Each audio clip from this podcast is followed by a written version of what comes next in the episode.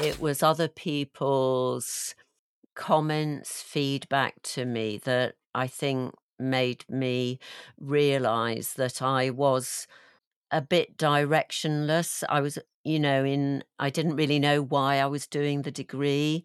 I found it interesting. I rarely spoke in seminar groups, hardly ever, if at all.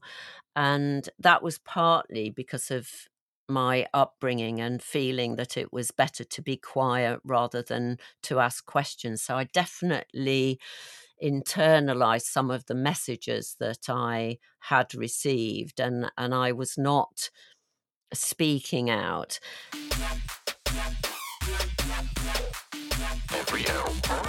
When I came back home to live with my parents, it was difficult for them and for me because I'd had five years of being away and only being at home during holidays, which had not been easy, really. We'd had fun times, but they were also quite difficult fitting back in and not feeling like I did. Remember that I'd changed to a certain extent the way I spoke. So then my friends at the local church where my parents attended, they thought I was posh. And then when I went back to school, I had to remember to speak like I spoke when I was at school. So I felt this sense of not fitting in either at home or at school.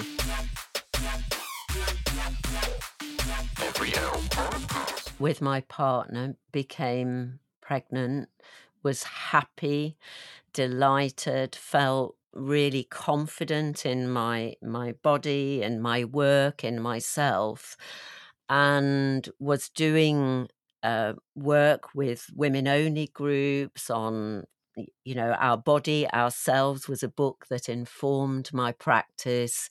I was very involved in a number of different communities and then this thing happened.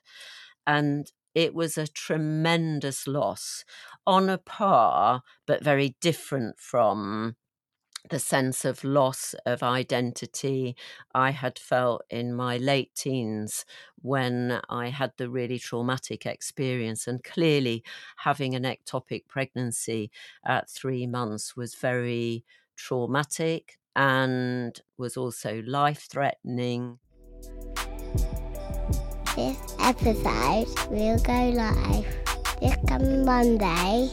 Don't forget to follow us on Instagram at AVL Podcast. Please like, rate, and review this podcast so other people can also hear these stories.